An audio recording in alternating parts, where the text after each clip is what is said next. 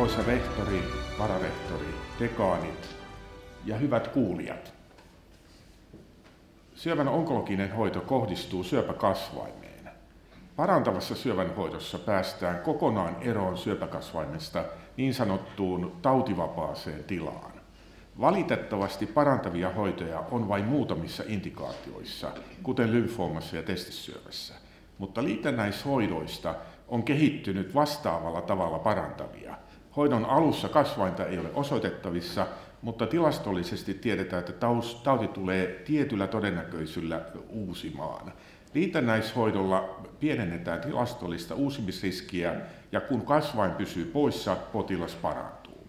Liitännäishoidot ovat käytössä leikkausten jälkeen useassa syövässä, kuten rinta-, suolisto- ja keuhkosyövässä. Valtaosa syövänhoidosta on ei-kuratiivista, kun tautivapaaseen tilaan ei todennäköisesti päästä. Erityisesti metastaattisen syövän hoito on tässä suhteessa haasteellista. Käyttöön on tullut kroonisen syöpäpotilaan käsite. Tällöin potilas elää pitkäänkin lähes normaalia elämää syövän kanssa. Ei-kuratiivisessa hoidossa voidaan erottaa stabiloiva hoito ja jarruttava hoito. Stabiloivalla hoidolla pyritään kasvain pysäyttämään ja pienentämään. Stabilointivaiheen jälkeen seuraa jossain vaiheessa syövän kasvua ja käytännössä enää vain osassa kasvaimista on saavutettavissa stabiloituminen uudelleen. Lopuissa tapauksissa ei enää saada kasvaimen kokoa pienentymään tai kasvua pysähtymään, vaan syöpähoito on kasvainta jarruttavaa. Hoitojen intensiteetit korreloituvat taudin vaiheeseen ja hoidon tavoitteeseen. Kuratiivisessa hoidossa sallitaan enemmän haittoja, koska hoidoissa toipumisen jälkeen syöpä ei lyhennä potilaan ennustetta. Hoidoista ei kuitenkaan saisi koitua pitkäaikaisia ongelmia syöpävapaille potilaille. Ei-kuratiivisessa hoidossa syövän stabilointiin pyritään aktiivisemmilla ja usein enemmän haittavaikutuksia aiheuttavilla hoidoilla kuin jarruttavassa onkologisessa hoidossa.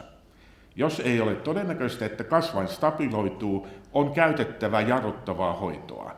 Se tulee säätää niin, että siitä koituu mahdollisimman vähän haittoja. Kun jarruttava teho hiipuu, tulee onkologinen hoito lopettaa ja siirtyä oireita lievittävään hoitoon. Jos onkologisia hoitoja jatketaan, hoidosta on enemmän haittaa kuin hyötyä. Syövän hoitopäätös poikkeaa muun lääketieteen hoitopäätöksistä. Diagnoosi on pääsääntöisesti tehty.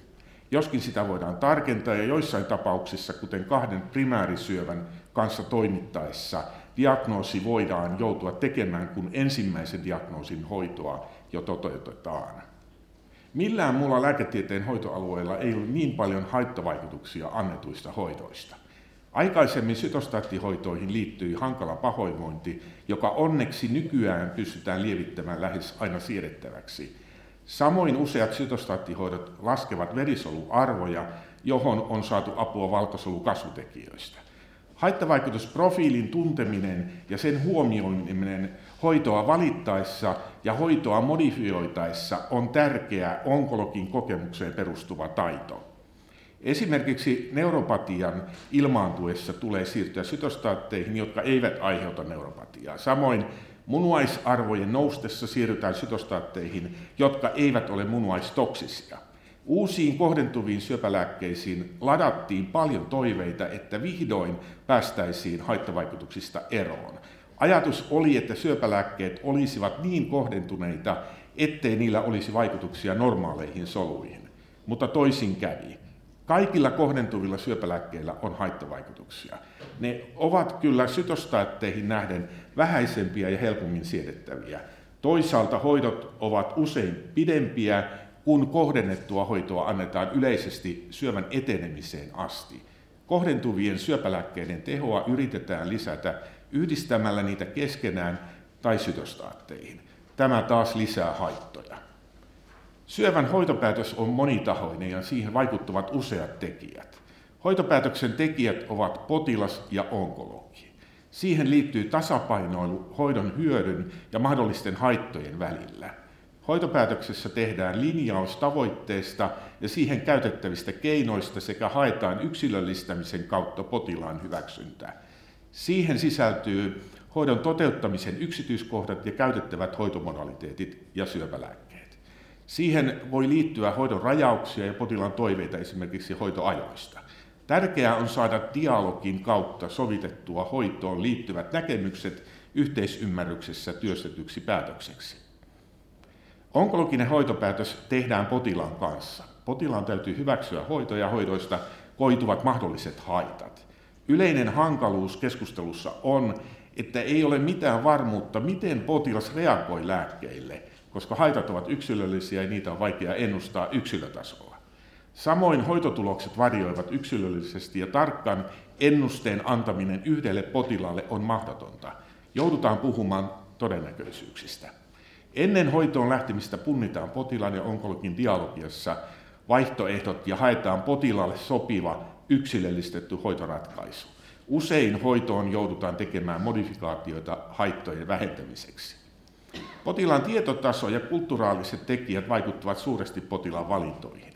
Potilaan tausta ja kulttuuri voivat rajata mahdollisia hoitoja. Esimerkiksi Jehovan todistajat kieltäytyvät verisolujen siirroista.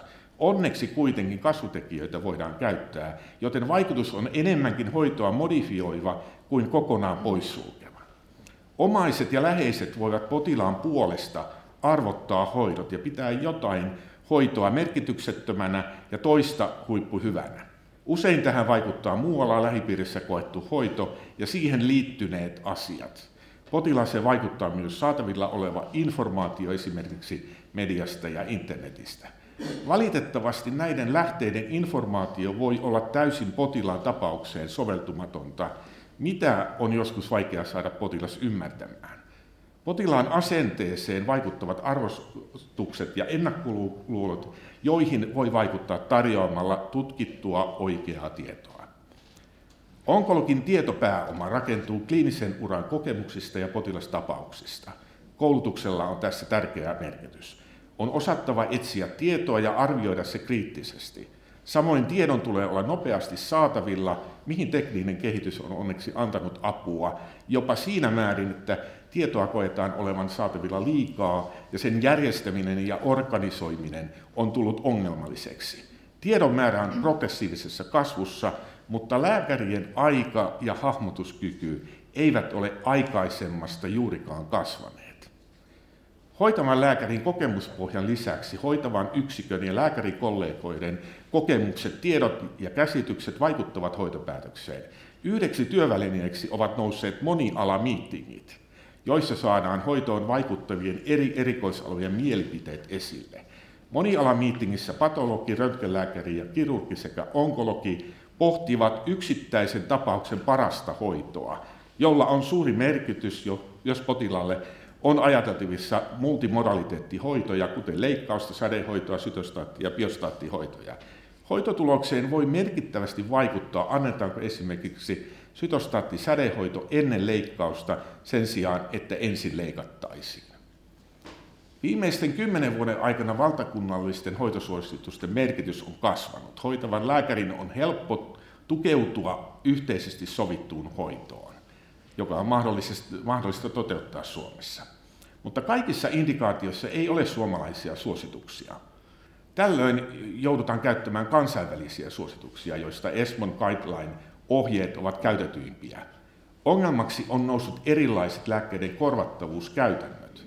Vaikka syöpälääke on hyväksytty koko Eurooppaan eman toimesta, korvattavuus määritetään jokaisessa maassa erikseen, mikä tuo kirjavuutta ja lopulta rajoittaa uusien syöpälääkkeiden saatavuutta. Tällä on suuri merkitys hoitopäätöksen teossa, jos syöpälääkkeitä ei ole saatavilla tai jos niiden hinta on niin korkea, että potilailla ei ole niihin varaa. Onkologin hoitovalinta on haasteellista, koska riskejä sisältävien hoitojen välillä valinta on vaikeaa.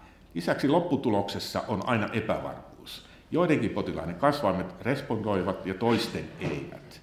Tällöin on syytä valita hoito, jonka lopputulos on keskimääräisesti parempi. Onkologiassa korostuu lääketieteessä aina läsnä oleva epävarmuus.